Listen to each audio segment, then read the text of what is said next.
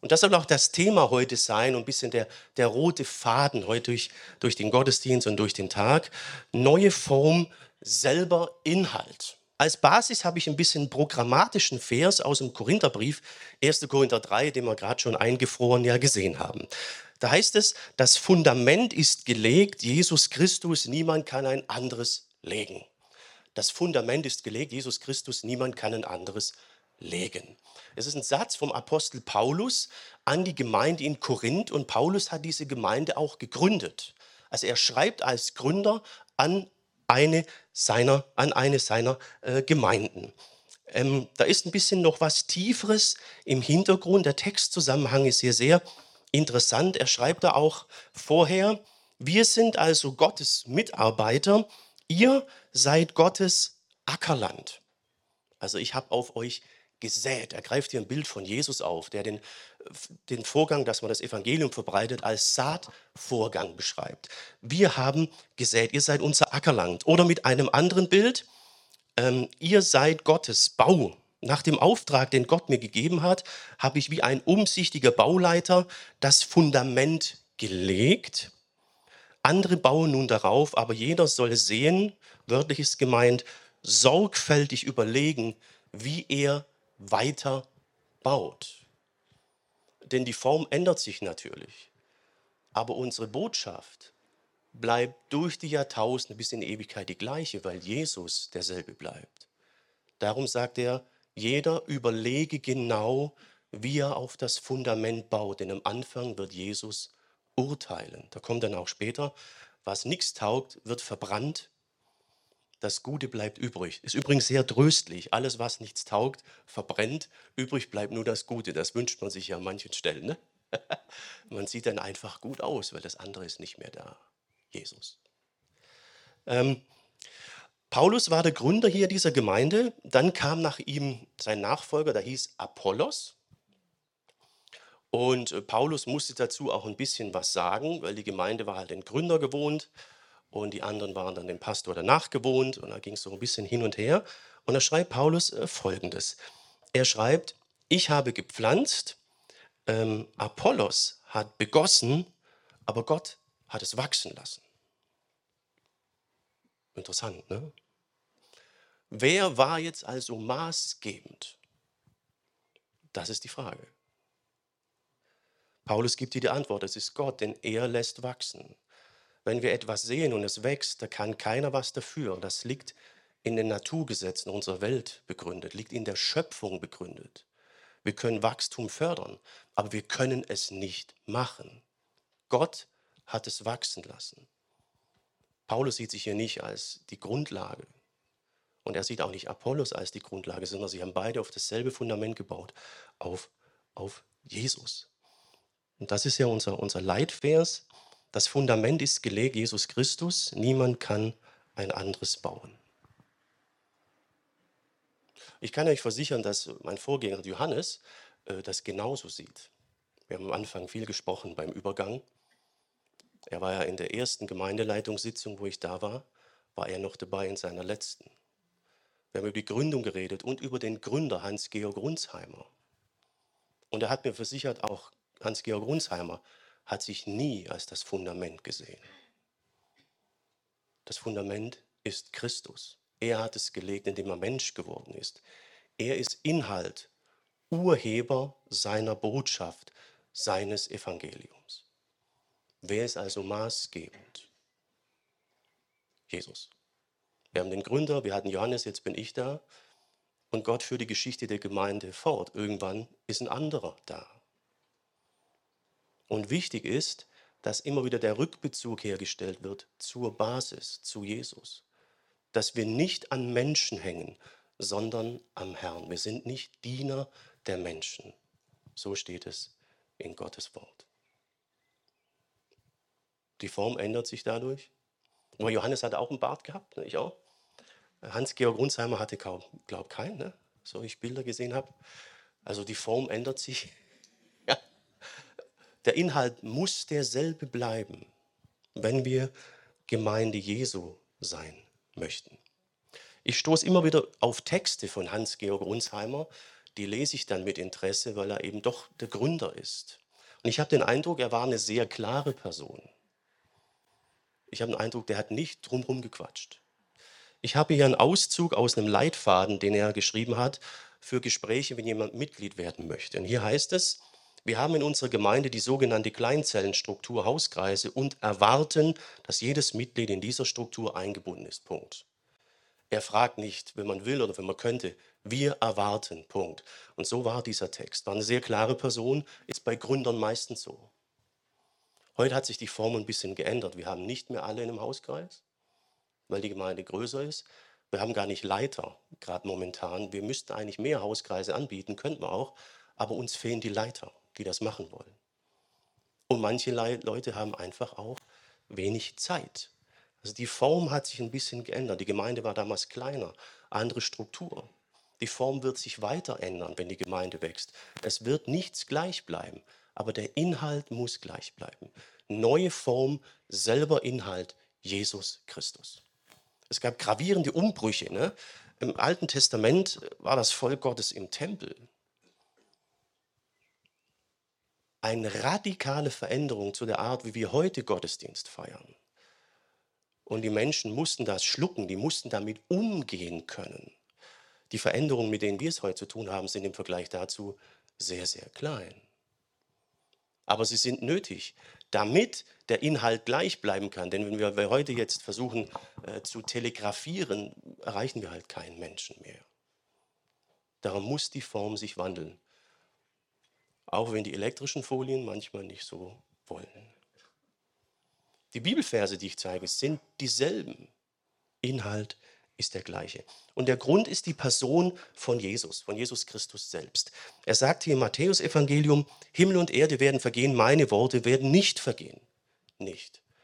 Das war für mich ein Punkt, der mich immer zum Nachdenken gebracht hat, wo ich gemerkt habe, Jesus ist kein normaler Mensch. Wer sagt von sich, meine Worte bleiben ewig?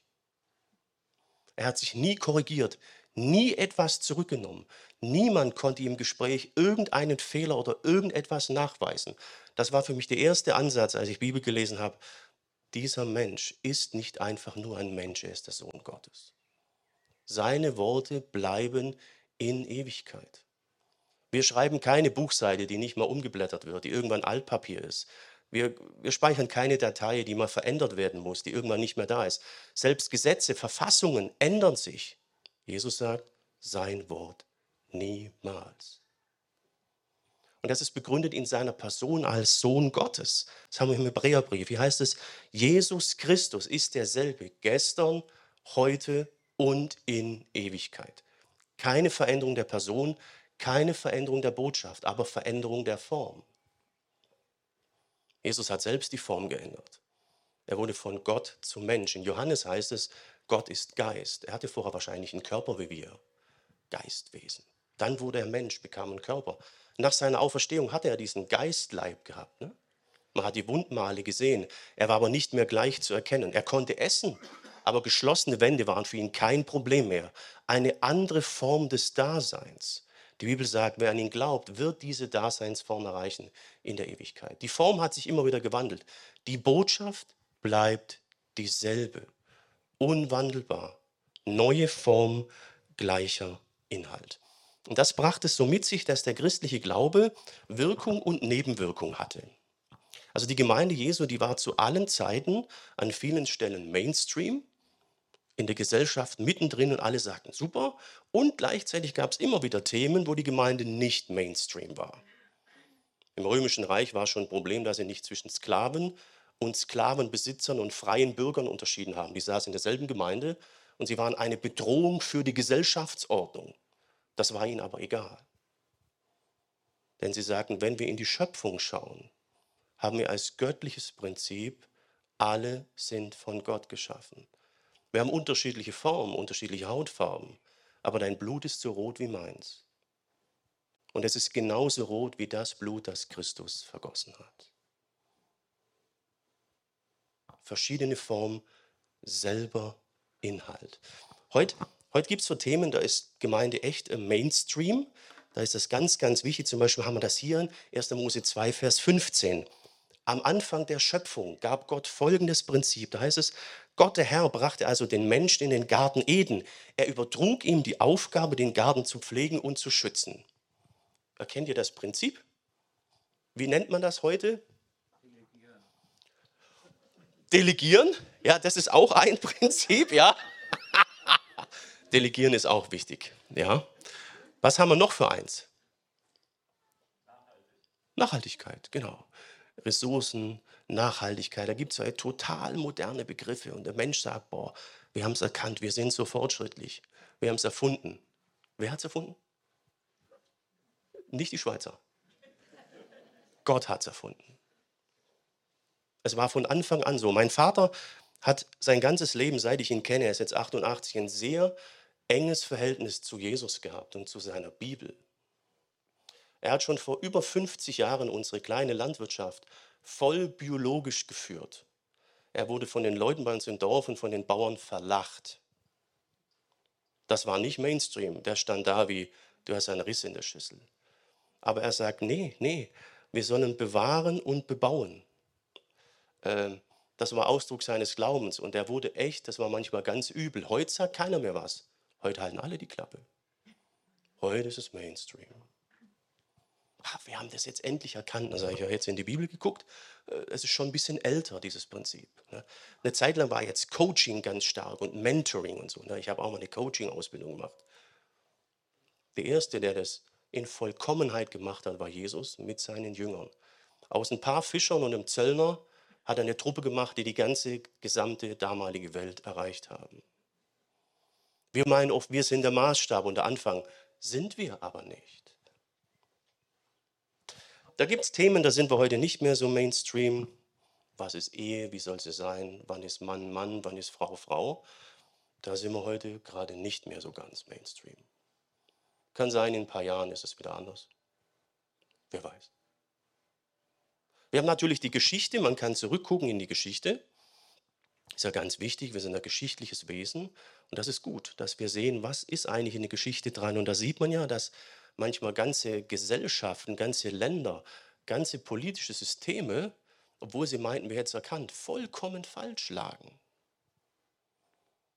Ein Blick in die Bibel zeigt, dass die Bibel das auch schon kritisch einig gesehen hat. Und leider ist die Gemeinde Jesu auch an der Stelle voller Fehler. Dann reicht der Blick in die Geschichte oft nicht. Wir nehmen ja selber nur einen Ausschnitt wahr, eine kleine Lebensspanne. Den Gesamtplan hat nur Gott. Es ist gut, wenn wir zurückgehen können an den Anfang der Geschichte. Dort sehen wir Prinzipien, von denen der Schöpfer behauptet, sie sind ewig. Und sie sind ewig. Die Form ändert sich. Inhalt und Prinzip bleibt gleich. Hier stehen wir in einer Tradition, die man mit dem Wort Tradition gar nicht mehr schreiben kann. Denn sie begann vor dieser Welt und wird bleiben, bis diese Welt endet. Himmel und Erde werden nicht vergehen, meine Worte werden vergehen. Äh, nicht vergehen, Entschuldigung. Oh, das war jetzt einmal. Oh, das war. Der Herr ist gnädig, zum Glück, ne? Meine Worte werden nicht vergehen und dann kommt eben das Reich Gottes, Ewigkeit. Ja, wie ist das jetzt mit dem Maßstab? Ich war ja vorher mal Werkzeugmacher. Ne? Was Gescheites gemacht vorher. So sagt man es bei uns im Dorf. Und da habe ich irgendwelche Zeichnungen gekriegt und habe irgendwas irgendeinen Teil hergestellt. Und das war manchmal echt kurios, ich konnte nicht viel mit anfangen. Da ging ich ins Büro vom Meister, da hing die Gesamtzeichnung und das war damals noch auf Papier. Die füllte manchmal fast die gesamte Wand. Also das waren mehrere Plotterteile aneinander. Ein Riesending. Und wenn ich das dann gesehen habe, dann habe ich gesagt, ah, okay, ja, jetzt ergibt das einen Sinn. Vorher haben wir, einer hat zu mir immer gesagt, na, hast halt auch wieder abstrakte Kunst. Und wenn es nicht funktioniert hat, hat der andere Meister immer gesagt, ah, das kommt mir heute Spanisch vor. Er war Spanier. er hat nie verstanden, warum ich lachen musste. Aber Riesenteil, kleiner Ausschnitt, man brauchte den Masterplan. Und das ist auch heute noch so. Ich habe hier mal jemanden aus der Gemeinde angehauen, der im technischen Bereich unterwegs ist. Wir haben hier eine Kupferspule von einem Rotator, äh, von einem Gerät, das verwendet wird, um Magnete für Automotoren mit induktiver Wärme zu verkleben. Wer hat es nicht verstanden? Genau, ich auch nicht. ja, genau. Aber es macht nichts, es geht mir ums Prinzip, dass wir das verstehen. Also das ist hier diese Spule äh, vom Rotator Hier haben wir sie nochmal mit Temperaturmessgeräten und die Spule ist jetzt hier unter diesem blauen versteckt. Ne? So, äh, dann haben wir sie hier nochmal, das ist jetzt das Teil hier, hier ist jetzt so bläulich. Seht ihr diese Spule? Und hier, das ist die äh, gesamte Maschine. Ich habe gesagt, ich erwähne auch gern die Firma, aber sagte, nee, wir machen hier ja keine Schleichwerbung. Also es geht hier um Jesus, ne? um ein Prinzip. Wir haben einen ganz kleinen Ausschnitt unserer Lebensspanne. Um den Sinn zu verstehen und zu wissen, was gut und richtig ist, wie wir damit umgehen, brauchen wir den Gesamtplan. Wir brauchen den Masterplan, den hat aber nur Gott. Machen wir uns selbst zum Maßstab machen wir einen Teilausschnitt zum Maßstab. Und der kann radikal falsch sein. Ich war letztens mit meinem Sohn unterwegs und da haben sie am, am Wiesenrand so ein paar Blumen gesät. Und er sagte, oh, guck mal, die Blumen, wie bunt. Und er sagt, das ist doch schön. Und für ihn war das der Normalzustand. Grün, Wiesen sind alle grün, Blumen gibt es nur am Rand. Und dann musste ich ihn korrigieren und sagen, nee, eigentlich ist das nicht das Original. Das Original war, früher waren die Wiesen alle bunt. Da hat sich nur was geändert. Also wenn wir unseren Jetzt-Zustand zum Ist-Zustand machen, uns praktisch selbst zu Gott zum Maßstab machen, dann funktioniert es nicht. Darum brauchen wir den Rückblick und sollten darauf achten, dass der Inhalt gleich bleibt, auch wenn sich die Form ändert. Neue Form, gleicher Inhalt. Wir können immer wieder zurück, zurück zum Ursprung. Das ist dann nicht zurück, sondern ist zurück in die Zukunft. Ne? Eine bestimmte Generation kann mit dem Wort noch was anfangen, manche nicht mehr. Ne? Macht aber nichts. Mit Jesus blicken wir zurück in die Zukunft, denn er ist Anfang, Gegenwart und Zukunft. Und dann sagt er, wird es eine neue Welt geben. Er wird bei ihnen wohnen und sie werden seine Völker sein. Gott selbst wird als ihr Gott bei ihnen sein. Er wird alle ihre Tränen abwischen. Das erinnert mich immer daran, dass mein Vater mir die Tränen abgewischt hat, als ich mit dem Fahrrad wieder auf die Nase gefallen war. Gott will das bei jedem von uns tun. Wenn wir Jesus folgen, tut er es. Es wird keinen Tod mehr geben, keine Traurigkeit, keine Klage, keine Quälerei mehr, auch keinen Krieg mehr. Wir haben heute 8. Mai. Manchen sagt das Datum noch was. Was einmal war, ist für immer vorbei. Neuer Himmel, neue Erde. Der Weg dahin ist aber die alte, gleichbleibende Botschaft. somit bin ich am Ende. Ihr wahrscheinlich auch, ne? Neue Form, selber Inhalt. Wir müssen darauf achten, dass wir als FEG in dieser Tradition bleiben. Unsere Identität behalten als Gemeinde Jesu.